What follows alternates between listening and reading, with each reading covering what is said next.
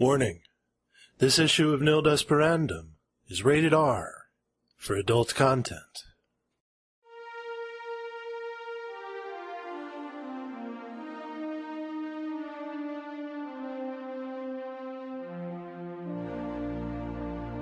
Nil Desperandum 28 War by Sandra Jensen.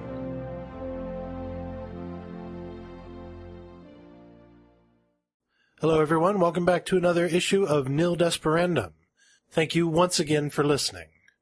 Our main fiction today is the short story War by Sandra Jensen. We also have Adam Gauntlett returning with another installment from his bookshelf. But first up, I have an interview with J. Michael Shell.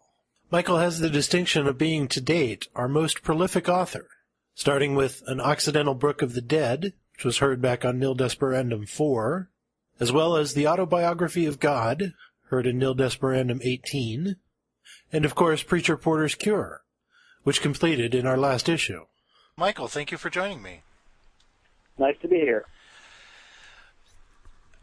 Well, there's a lot to talk about. if we get into everything, we'll probably be here for hours. So uh, we'll try not to try not to go too far down that road. Um, but first, I, I have to say a special thank you because when we first started uh, Nil Desperandum, you were one of our first submissions, and I believe if you were one of, if not the first, uh, story that we actually accepted. Um, uh, an Occidental Book of the Dead, although it wasn't published until our fourth issue. Um, so, you know, you were one of the authors who definitely got us going. So thank you for that, first of all.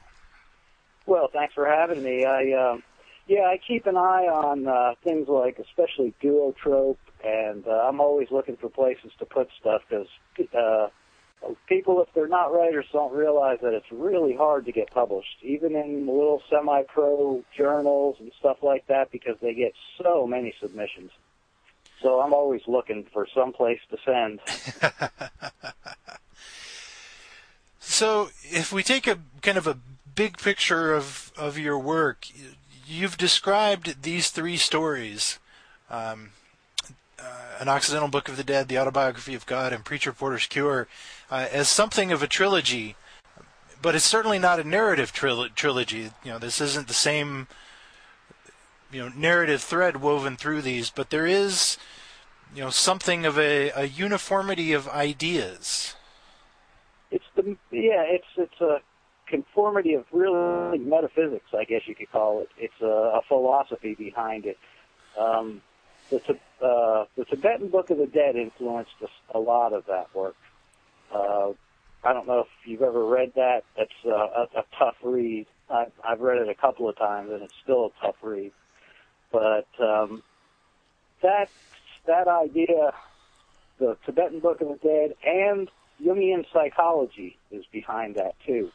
I studied some Carl Jung. I've read uh, his Memories, Dreams, which is is really interesting. And if you, if you're in, if you're uh, know anything about Jung, or if you've ever read Memories, Dreams and Reflections, you see what I was talking about, especially with uh, an Occidental Book of the Dead, and and uh, the autobiography of God too.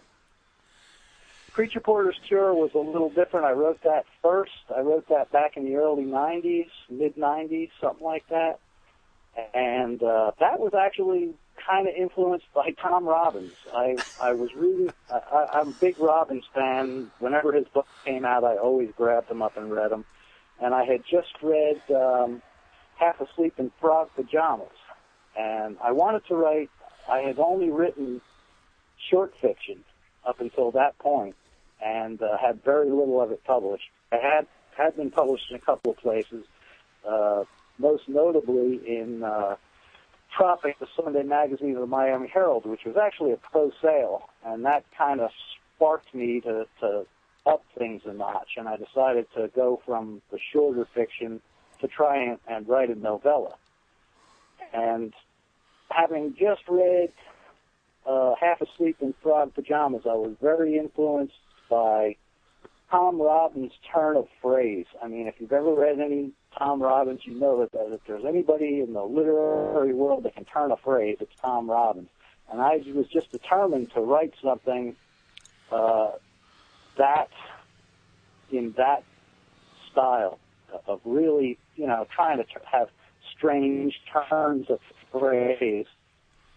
Uh, if you think about the bowl of flaming cherry bombs when he's uh, when my character is uh, drinking himself into a stupor and Sure. he's drinking the Trader Vic's. Trader Vic's rum is traditionally used to make uh, Cherries Jubilee, flaming brandy, or tr- Trader Vic's uh, flaming brandy rather. But that's what my that's what I was thinking when I wrote uh, Preacher Porter, and it was just like I said, it was that in that instance, it was just one notch up from from writing the short fiction. I wanted to get into writing longer fiction, and uh, I wrote the I wrote the autobiography of God too before I ever wrote a novel. Uh, an Occidental Book of the Dead. Uh, I wrote after I wrote my first novel, but that had my second novel was almost influenced by um, an Occidental Book of the Dead. Uh, it was kind of a, not a continuation of it, but I had ideas from it that that translated in my second novel was a is a um, fantasy novel, which is coming out this year on Doghorn Publishing, which is a British publishing company. Uh, that's called The Apprentice Journals. Uh, I had to get a plug in for that. oh, And abs- absolutely. We'll uh, be sure to link to that and uh, keep an eye on when that comes out.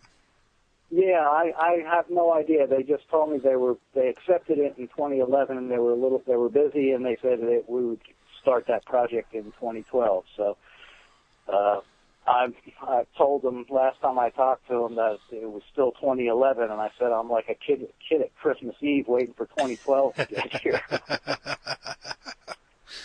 so, Um, so if if I understood you right, then you, essentially you wrote them in the reverse order that uh, uh, that they appear. So you Yes. wrote. So is is that intentional or?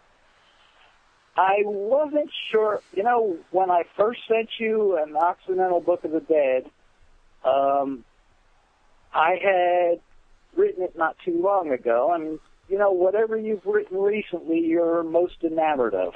you know, uh, I, I like to say that I love my children all the same, but you know, the ones that are just born have a tendency to to hold my attention, and I really wasn't thinking about. Um, you doing any more of them. But you know, when you when you enjoyed that one, what I've done is I've taken those three no, those three novellas. I always went when there were only two of them. I I collected them together and called them uh, Siamese twins, and or Siam, no, I called them Siamese novellas. But when the third one, I wrote the third one, and like I said, they were definitely all in the same vein they definitely all have the same metaphysics behind them. And uh, when I wrote the third one, I decided Siamese triplets, and I've actually sent that out, the three of them, as a collection called Siamese triplets. And I'm hoping, you know, somebody will will buy that and and publish it in print. But yeah, I uh, I wasn't really, I didn't really expect. Uh, I didn't know that even that you would have accepted, you know, an Occidental Book of the Dead when I sent it to you. But when you liked it, when you really liked it, I said, well, you know, there's two more of these. I think that's what I told you, and Yep. you said, send them on. Let me have a look at them. And uh, I had a feeling, I had a feeling that you would like them because, like I said, they they are very similar in tone and in in I don't want to say ideology, especially now around election time, but uh, they're in philosophy, metaphysics. They're they're they're all same and psychology. They're they're very psychological pieces if you think about it. Uh, especially an Occidental Book of the Dead, because that's straight out of Carl Jung. All the different uh, archetypal personalities that that uh, we as individuals contain, and Jung talked about those as being autonomous uh, entities within our minds uh, uh, that can that can get control. You know, that can that cause us. You know, when we do different things, it's these different archetypes rising up in our consciousness that control. You know, how we react to things. Uh, Jungian psychology is Jung and Freud were partners, but you know they they of course split up, and everybody went the way of Freud, and I thought that was just because you know Freud Freud was well, like I say in in the autobiography of God, he was a mammalian psychologist, whereas uh, Jung was a was a psychologist of the soul. You know, he was a much more spiritual person. Certainly, very much so, and I, I think, as as you mentioned, especially in an Occidental Book of the Dead, you did you know a a wonderful job of you know fictionalizing that concept.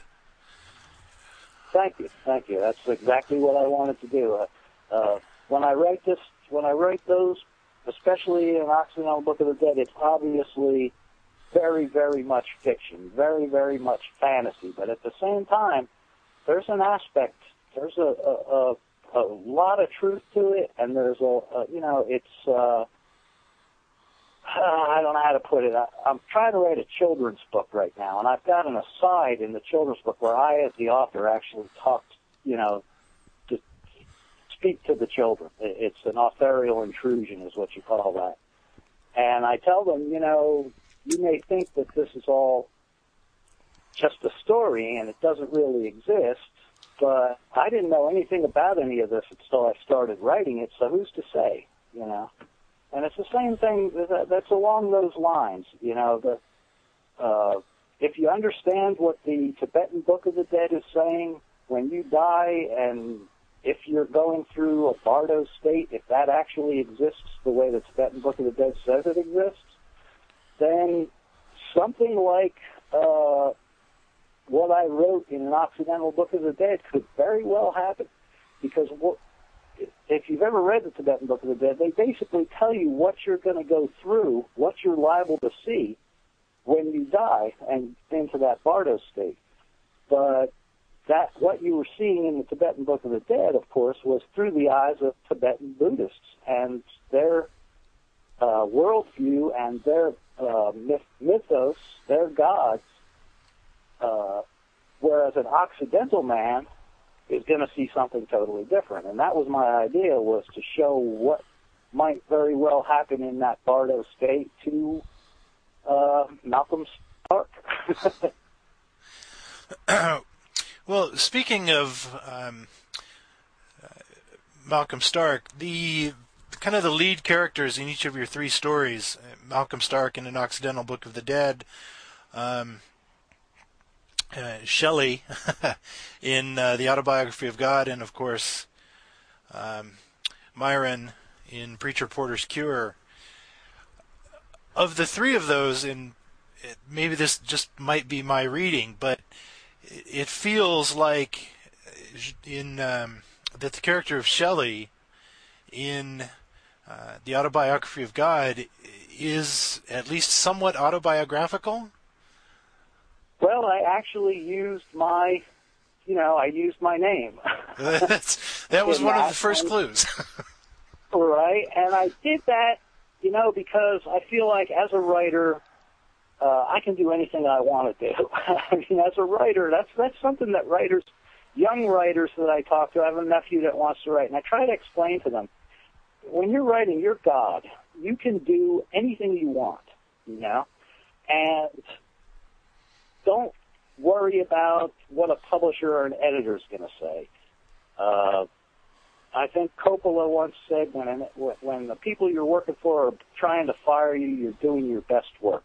You know, because they they I know they tried to fire they fired him out of The Godfather, and they wanted to fire him out of Patton and all this stuff, and and he said and those were the greatest movies. You know, so I try to explain that. And I was just, at that point, I just said, I want this to be an intimate piece. I want this to be, uh, and the character, I do call him Shelley at one point to kind of differentiate. It's not me.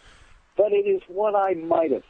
It, there are aspects of my personality for sure, and it's what I might have have been. It's it it was uh uh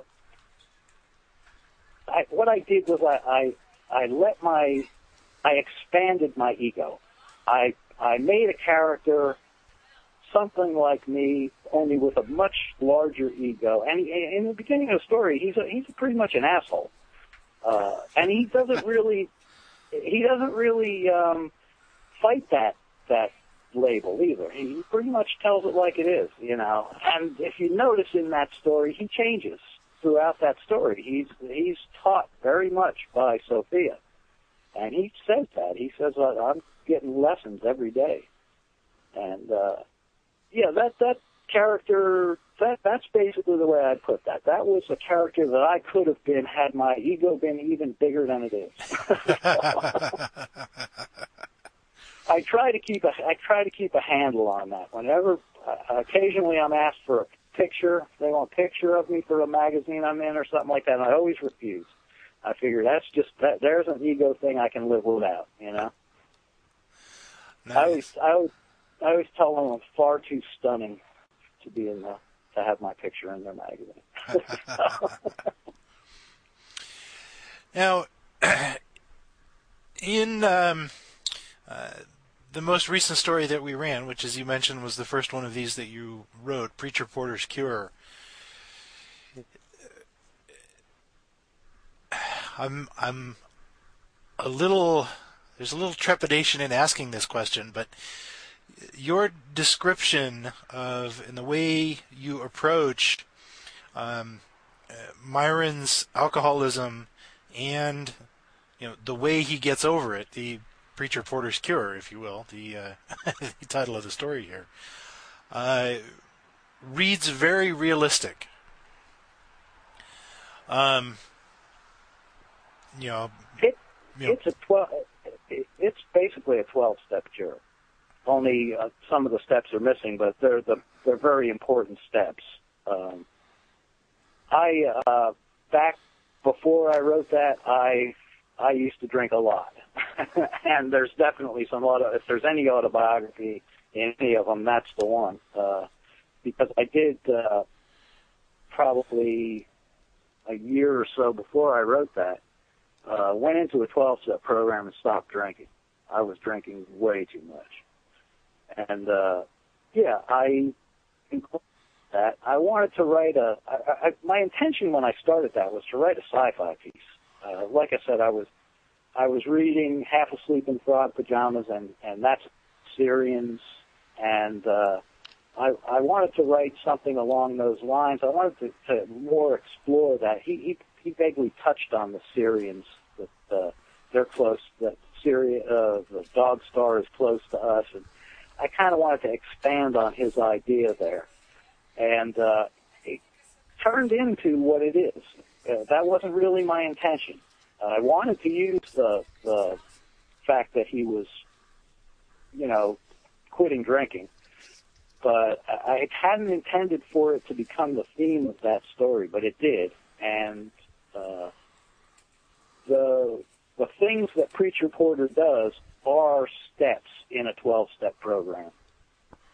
Uh, I didn't, you know, I didn't use all 12 steps, but uh, Preacher Porter is basically, uh, he's uh, uh, an analogy for AA. That was the best way I could put it. Okay, so that that is okay.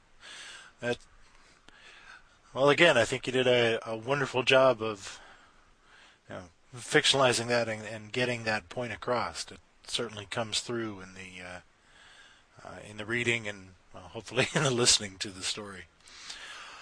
Um, so you mentioned you have a uh, you, you, mentioned you have a novel that's been accepted. It's hopefully coming out soon. Uh, you have a you have one that's already published, I believe. No, no. Actually, my first novel has never been published. I I sent it out. It's hard to get anybody to even read them. I mean, the the, the way it works is you send a synopsis and a couple of chapters, and they'll tell you if they want to read it. And the only editor I ever got to read it, that company wanted to buy it, and I didn't like the contract, and I didn't like uh, they, the editor actually said to me, you know, we don't have the resources to promote this, and you know, she was basically telling me you could, you should be able to to get this somewhere bigger than us, and I decided to just not to go with them. And I sometimes I, I never regretted that that idea that I you know I could have had it published, but uh, at the same time, sometimes it crosses my mind because it's very hard. I mean, it's out now. I've got it out to places, and I some I haven't heard from in almost a year. You know, so who knows what they're doing? but it takes the statistics show even for a short story.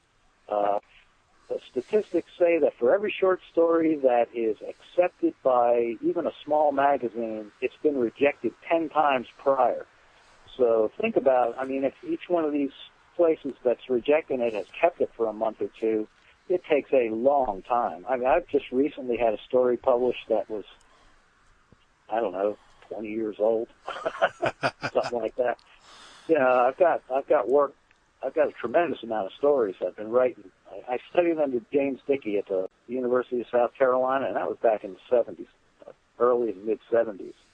And I've been writing ever since, but I didn't really start trying to publish until about 2006, 7, something like that. I, did, I never really made a concerted effort. I'd occasionally send things out here and there, but it wasn't my top priority in life. And the writing was. I always kept writing. But uh, and I didn't take rejection well. You know, I know Dickey used to say you've got to wallpaper at least one wall with rejection notices before you're going to get published. But I never liked that idea back then. uh, have you have you ever considered self-publishing? And even even as just yeah. an ebook, if not a you know, if it, not a print-on-demand book, at least an ebook just to get it out there, get the uh, you know, get some name recognition, start you know driving uh, driving it forward that way. Yeah, I've done a little research into that. I know some people that have done it. It is really, you have to be intensely into marketing, and I'm not. I'm really not. You just have to sell, sell, sell, and I'm not a salesman. I'm just not a salesman, you know. I'm hoping that when the novel comes out, um, you know, maybe that'll spark something. Uh, you know, every time I've, when I was in, when I got in uh, Tropic, that Sunday Magazine and Miami Herald, I thought that would spark something, you know, and I, it just never did, and uh, it's hard. It's really, really, really hard. But I'm hoping that the novel, again, that's The Apprentice Journals is a fantasy novel, and it, uh, it's there's a lot of the same kind of philosophy and metaphysics, if you will, that that the the, uh, the um, as a matter of fact, like I said, uh, uh, the Occidental Book of the Dead really was an inspiration for the novel. But uh, I'm hoping that when that comes out, you know, maybe there'll be a little more. And I've been that that uh, publishing company, Doghorn Publishing, they also put out a magazine called Polluto, out, again out of the UK, and it's uh, twice twice a year they come out with it. And it's more like an anthology, really. It's big and it's very pretty. And it's got to be. I mean, I've been in a lot of speculative magazines and I've read a lot of speculative magazines, and it truly is the most cutting edge print venue that I know of. I mean, I just I've been in four of their issues, and I just I just love being in that magazine.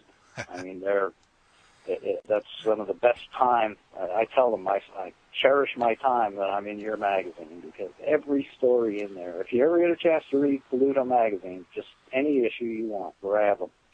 And they they have an eye for great stories, and I've never seen a bad story in there. Okay, well, we'll definitely uh, throw up a link to that. Um, do you have a uh, website or anything with a bibliography where people can you know, where where can I find more J. Michael Shell? You can Google J. Michael Shell, and it will show you. Uh, Google J. Michael Shell in quotation marks, so you don't so you don't get a lot of junk. there's, there's another J. Michael Shell, but he kind of likes like writes religious stuff, and you recognize right away the difference. But uh, it'll show.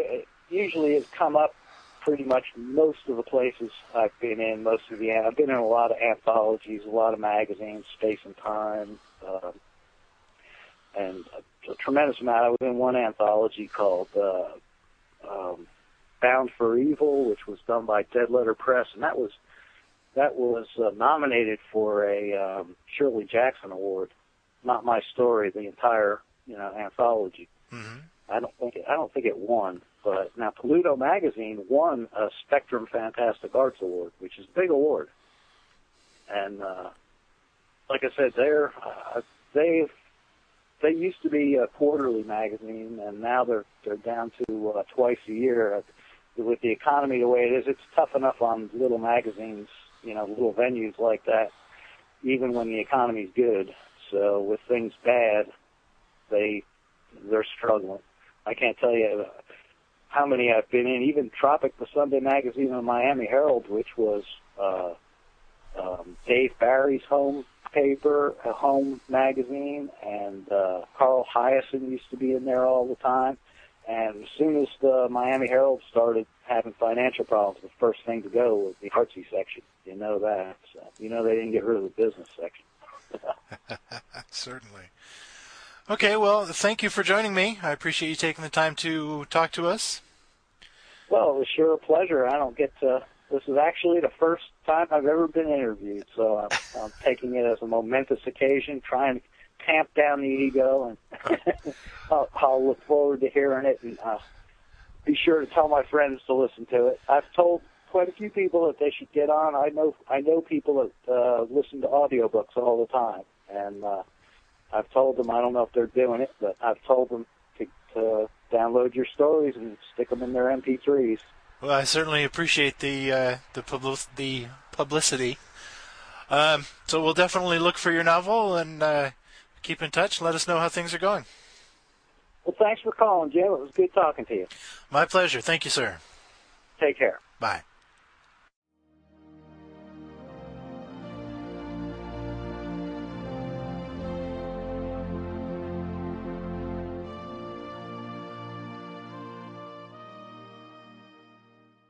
Next up is our main fiction, War, by Sandra Jensen. Sandra Jensen was born in South Africa and she presently lives in Ireland with her partner and her cat. Her work has been published in Word Riot, Sou'wester, AGNI, and others. She is a finalist in the 2010 Bridport Prize and has received honorable mentions in the Fiddleheads 2011 Literary Contest and Glimmer Train Press's Family Matters, Very Short Fiction and Open Fiction competitions. Recently, she won Red Room's Scandalously Short Story Contest. Her short story manuscript, A Sort of Walking Miracle, was shortlisted for the Scott Prize from Salt Publishing.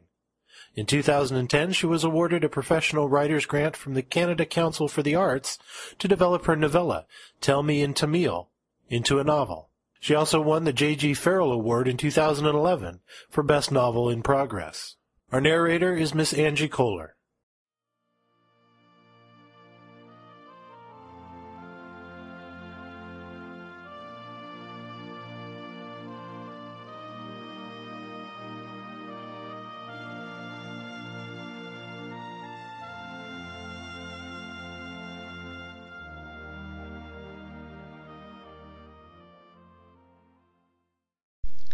War by Sandra Jensen. Apart from religion, school was torture, lines of white chalk scraping into my head. I sat at the back where on good days I could see Hillbrow Tower out the window piercing Johannesburg's sky like a pin. Today was a crappy day and I didn't care if I could see it or not. We had netball later and I hated netball. Miss Hadley was telling us about the Boer War. I hated the Boer War. I wish we had religion. It was the only subject I was good at. I felt fidgety. I wanted to go home, but my brother Mark wouldn't be home yet, and my mother's boyfriend Louis might be there. I practiced my peripheral vision and stared at the blackboard and the window at the same time. I tried to look like I was concentrating on the war. In the corner of my eye I saw the tip of the tower winking at me. Winking was a sin.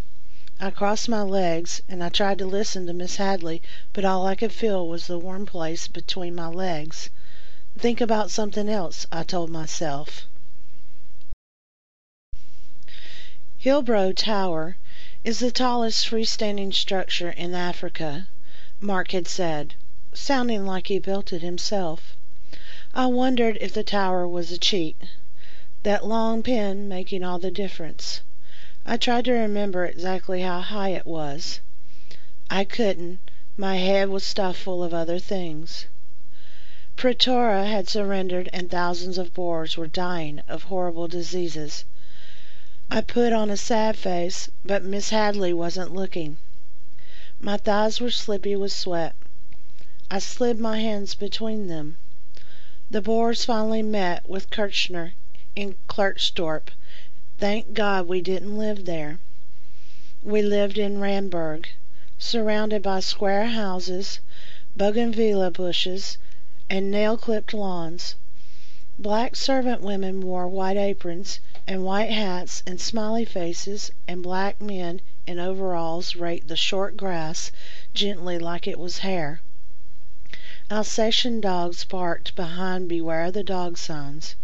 Persian cats padded around the room that smelled of Windolene and sunlight soap.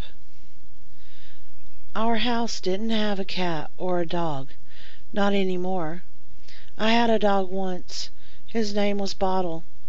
A picture of Bottle with his broken back fell into my head before I could stop it. Anyway, our house needed renovating like all the other houses my mother bought. She did a lot of renovating. This one had an empty swimming pool in the back and an empty aviary in the front, as big as the servants' quarters. Who on earth would want to keep birds in this country? My mother had asked the estate agent. I secretly hoped we might. Everything was going horribly wrong with the war. Boer commandos' wives and children were sent to the concentration camps. Food, bullets, and hope were nowhere to be found. The Bushveld carbineers shot eight Boer POWs and a reverend. I wanted to tear my clothes off. I was stuffed into green flannel panties and knee-high white socks that left ridges down my calves. Everything itched. I timed how long I could stare at Miss Hadley and not blink. I gave up after three minutes. No staying power, Grandma Pye said. She was right. I'd have surrendered ages ago. Or been thrown out for lowering grooming standards. I'd dribbled Fanta down the front of my pinafore at break. My pinafore was the same color as my face. I felt pretty until I looked in the mirror. Piggy eyes stared back at me. My eyelashes stuck together in clumps. I had beige hair. We were in the middle of the Treaty of Vereeniging. I put my textbook on my lap, drew up my pinafore slowly, and put my right hand down my panties. My forefinger found the place. It moved up and down, secretly, silently, while the treaty went on and on. I wondered what radio programs the tower was transmitting, and then I wasn't wondering anything at all. My finger going faster and faster, and then I was too close. I couldn't be sure I did not cry out. Jan Smuts had finally got everyone to sign, so I put my hand up. Kimberly, may I go to the toilet? Can you wait until the bell? It hurts bad, miss. All right, then. And go to sick bay and see nurse. I finished off in the toilet cubicle, holding myself apart, rubbing the swelling in the middle with my finger, flushing the toilet to cover the sound of my breathing, until the sharp flood pierced through me, rising up like a burst tap until my head filled up with purple, and for a moment I was not me. For a moment I felt good, and then it was over. And then I felt very bad. I washed my hands. I didn't look in the mirror. I knew what I'd see. Nurse put the thermometer in my mouth. Five minutes, she said in a flat Afrikaans accent. I stared at her bottom while she fussed over pointy instruments and a bottle of Dettol. My tongue searched for the tip of the thermometer, licked it hard, fast, faster. Mark had told me how to make fire. rubbing two sticks together until he gave up, his face wrung out with the effort, mouth turned down. I picked up one of the sticks. There was a brown, slightly burned looking bit. "Look," I said, "it worked." Mark smiled, stood up, breathed into his chest, and said, "It's time to finish the war." I played the Germans, he played the English. It didn't matter, so long as he wanted me to be there. I'd have been Hitler if he asked. We never played wars. Stupid war, Mark said. Nurse peered at the thermometer. Quite normal. What's wrong? Too much sun? I couldn't look her in the eye, so I looked at the shiny badge pinned to her bosom. Nurse Klingelhofer, she was new. Nurse Franks had left. The other girls whispered, "Fallen woman," hands over their mouths, giggling. Eyes sliding past me like screen doors. Fallen where? I wondered. I saw bruised knees, bleeding shins. I hoped she'd be all right, hoped she would come back and hug me like last time. Stomach hurt? I shook my head. Headache? No, I mouthed. Well, it has to be something. Girl, are you sick or are you not? I nodded. Well, I'll give you a note. You need to eat more meat. Tell your mother I said so. Spinach, broccoli, cabbage. You missuses are too picky. Think you're little ladies, pecking at your food like a bird. You have to eat meat. Tell your mother to get the girl to fry you some liver. You're probably anemic. You know what that is? I shook my head. Of course not. I'm going to tell you. Not enough iron. You're a flabby type. The dreamy ones never make it in this life. Do you hear me? Forget your homework, do you? I shook my head. I always did my homework. Are you lying to me now? I shook my head again. Cat got your tongue? I looked at my feet. White sock-covered flesh pressed against the brown straps. I wanted to run all the way home and kick my shoes off. I wanted to pull my scratchy panties down, scrape away my inside stuff before it turned white like dried snot. I'd hide the panties under the mattress, shut myself in my room, climb under the cool sheets with my new radio, and listen to the Avengers. I'd wait until Mark came home, and we'd finish the war. Only I didn't want the war to be finished, because he'd call up Elliot and they'd go off and do boy things with microscopes and catapults. I could play with them if I put an orange on my head for target practice. I wouldn't do that, but I let Mark prick my finger with a needle and smear the blood on a slide. It's very bad blood, Elliot said, peering into the microscope. Does your father know you're a liar? Nurse asked. No, I said. He's dead. Well, we've all got troubles, you know, she said handing me the note. I walked home feeling lighter with each step. Mummy will be home. I'll put on my bathing suit and climb into the pool. I liked it down there, all hollow and echoey, blue paint peeling off the walls, and a plug hole as big as my hand. My mother promised she'd fill it. I'd dive to the bottom like Mark showed me when we were on holiday with Grandma Pye and Louis in Mossel Bay where little silverfish tickled my legs. My ears pounded.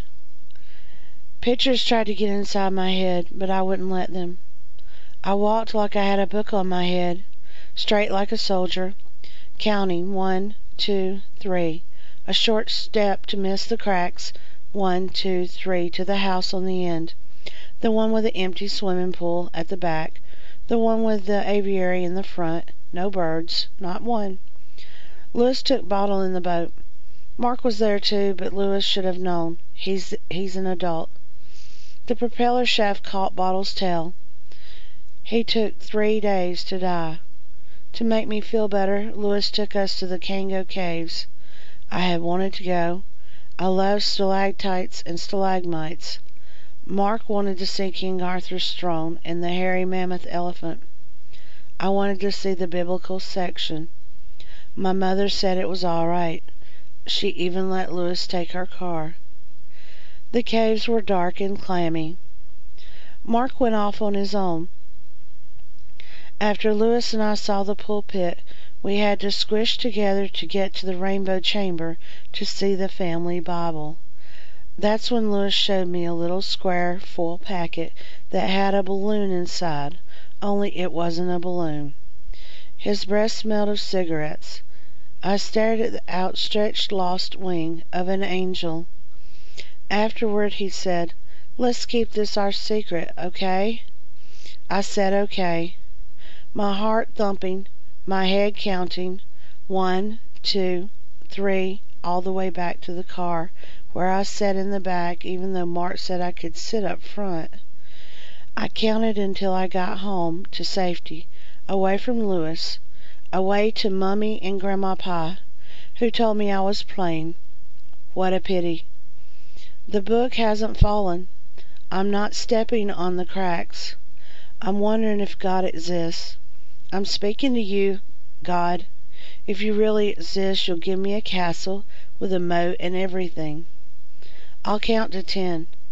I'll slow down, give you more time. Maybe a castle's too hard. Too late. I've asked now. Wasting his time. It's not going to happen. I already know it's okay, that he's he won't do it.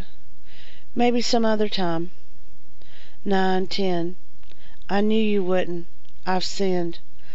I promise I won't do it again. Cross my heart and hope to die. My panties chafed the inside of my thigh as I walked, saying, Yes, you will. You can't help yourself. You're nothing but a fucking whore. I ran the last bit, shut my mother's handmade gate behind me with a clang. I was home. Friday, a whole weekend with no homework. I'd be Hitler and let Mark shoot me in the heart. That would make him happy, and then maybe he'd take me exploring tomorrow. Maybe we could climb up Observatory Ridge. I felt I was going to fly right out of my chest, up and up and up. Then I remembered. Tomorrow was Elliot's birthday. I sank down fast, falling like a frog Flop! My socks rucked around my ankles. My bag thumped on the stoop.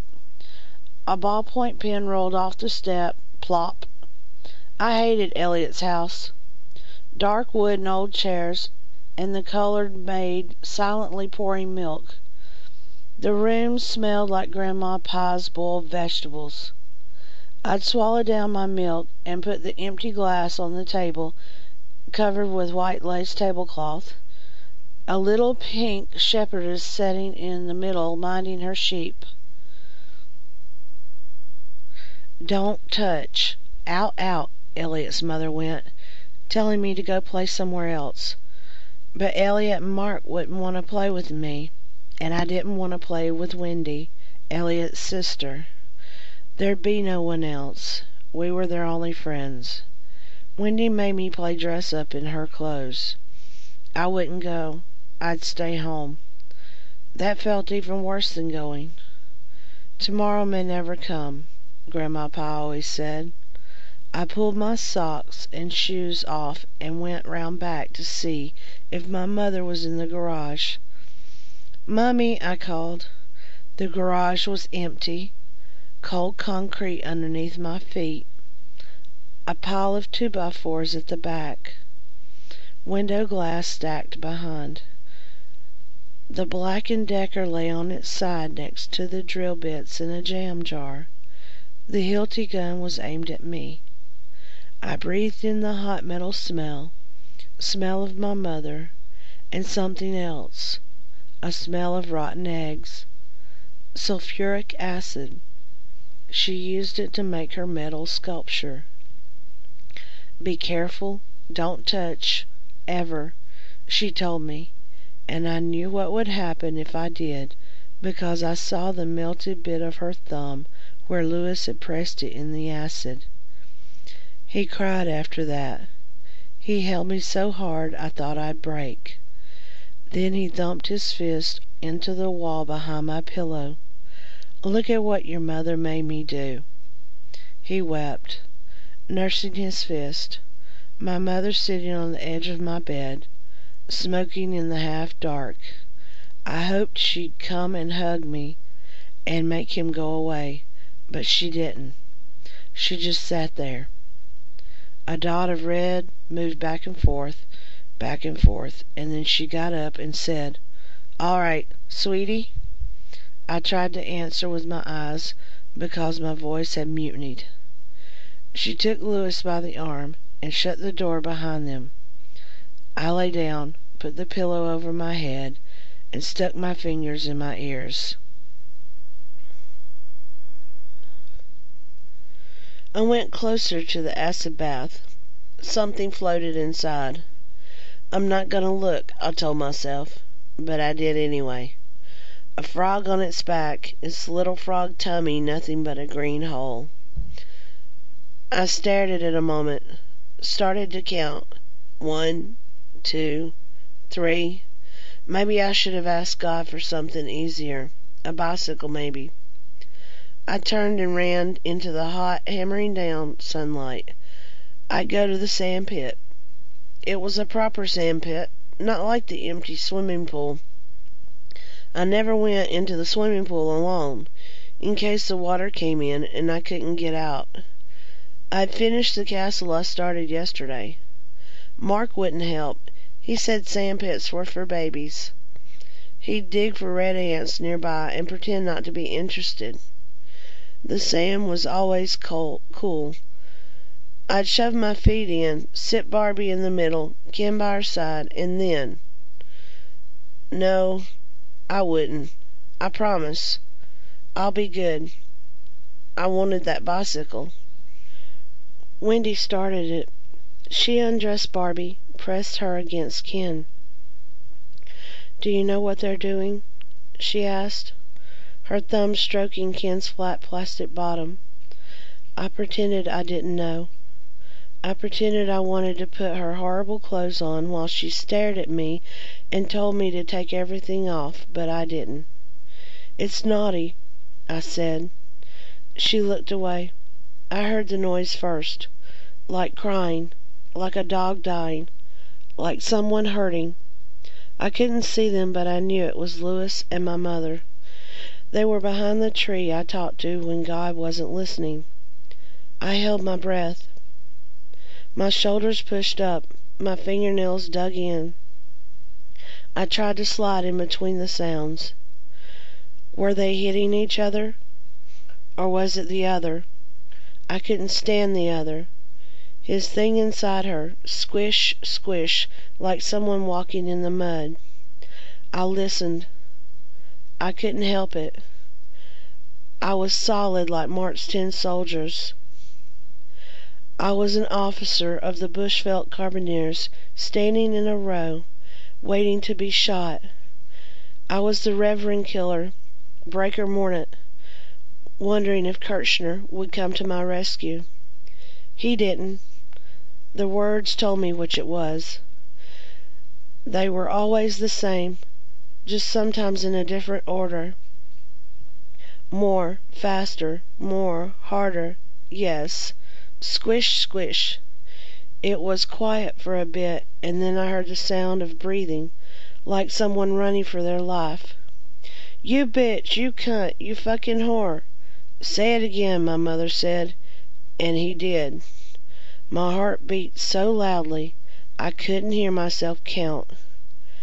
I turned around made myself invisible, my back impervious, a shield, a broken crack underneath, stepped on already.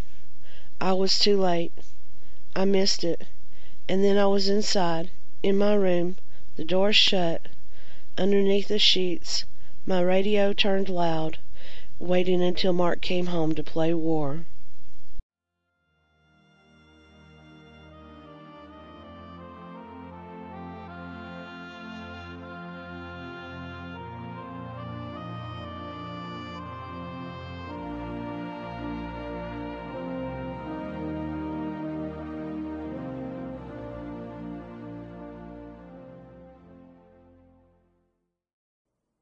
Next up, as promised, Mr. Adam Gauntlett returns with another installment from his bookshelf.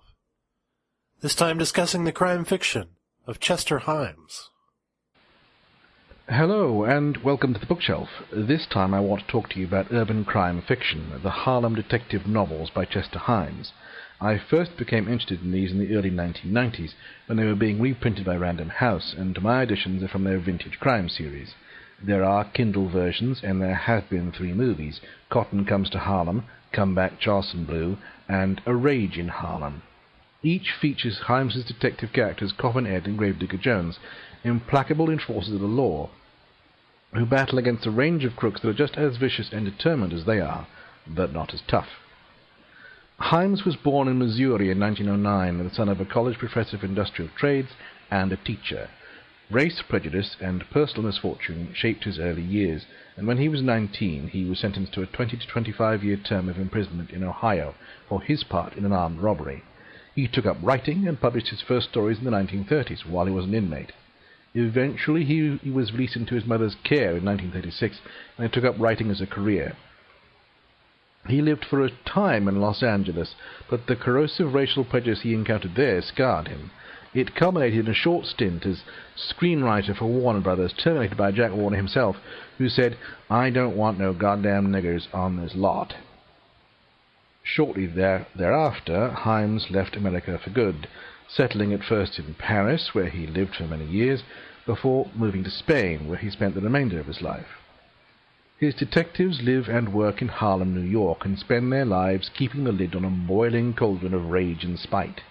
Their violent crusade is the only thing keeping the vice and violence from overflowing, and sometimes, as happens in Blind Man with a Pistol, even their brand of ultra-violence isn't enough to keep the peace.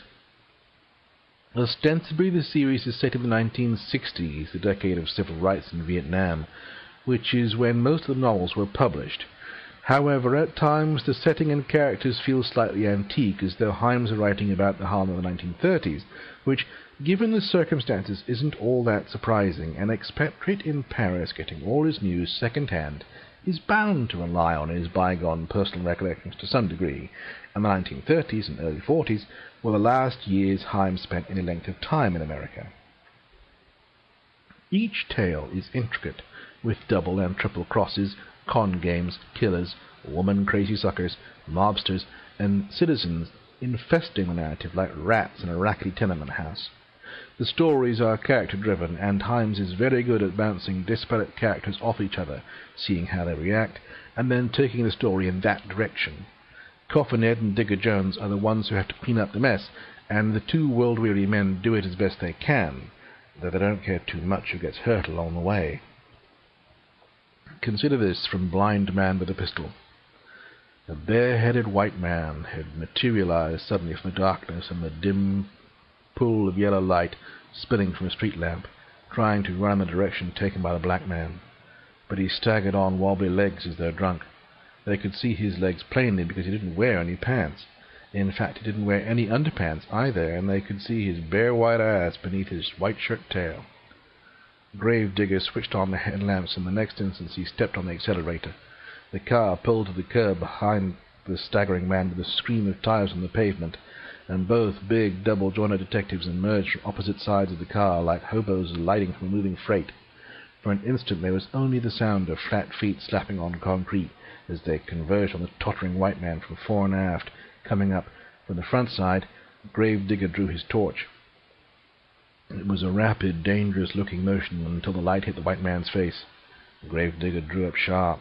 Coffin Ed, coming out from the rear, pinioned the white man's arms. Hold him steady, Gravedigger said, fishing out the shield and turning his torch on it. We're policemen. You're safe. Even while he was saying it, he thought it was a stupid thing to say. The front of the white man's shirt was covered with blood. More blood spurted from the throat where his jugular had been cut. Now, pros and cons. Pro 1. This is very sensual cinematic writing. It's probably no accident, since Himes worked in Hollywood during the pulp and noir years, and was in Paris when filmmakers like Jules Dassin, uh, Henri-Georges Clouzot, and Jean-Pierre Melville were reinventing noir for French audiences. Consider the passage above. It's all about noises, the sound of flat feet, imagery staggering as though drunk, stark light and shadow. Himes doesn't waste his time describing the street or the shop windows or even the car Coffin Ed and Digger Jones are driving. The action is the point, and Himes gets the reader there as quickly as possible, describing everything efficiently. Pro 2. Himes is a writer who relies on character rather than set-piece scenes to get things done, and he has a very sure touch when it comes to characterization. Even though few words are spent on each, by the end of the novel you'll feel as if you knew all these people personally, and probably sympathize with many of them. Pro 3. Crime dramas are often judged on their realism, and each of these stories feel as real as it is possible to be. Himes is a good judge of what makes a scheme tick, from elaborate con games to syndicate gambling rings, and can make a murder scene as if it's happening right in front of you. Con 1. The setting and characters won't suit every reader, and the blaxploitation genre that started the 1970s has slightly muddied the waters to the point that many go into this kind of story, I rather suspect, thinking it's going to be a satire rather than played straight. Coffin Ed isn't Jefferson Twilight, but Jefferson Twilight has probably made it more difficult to appreciate Coffin Ed. Con 2. The plots are labyrinthine, and it can sometimes feel as though you don't understand a half of it, even though you've read the last page. That's something I find attractive, to be honest, as it makes me think. But not everyone comes to crime fiction to be puzzled. Some like clear-cut solutions to the mystery, and you don't always get that with Himes. If nothing else I have said about the series intrigues you, then let me leave you with this. You'll never find a better example of noir fiction. Himes has been compared to Dashiell Hammett and Raymond Chandler, but at his best, he can be better than both. That's it from me. Bye bye. So that's it. Number 28 put to bed. Thank you once again for joining us. If you have enjoyed this or any of our stories, please visit www.ndstories.com to make a donation and leave a comment. All the money collected goes to pay our authors, and we can definitely use your help. Nil Desperandum is released under a Creative Commons Attribution, Non-Commercial, No Derivatives license. Editor and publisher is Jim Phillips.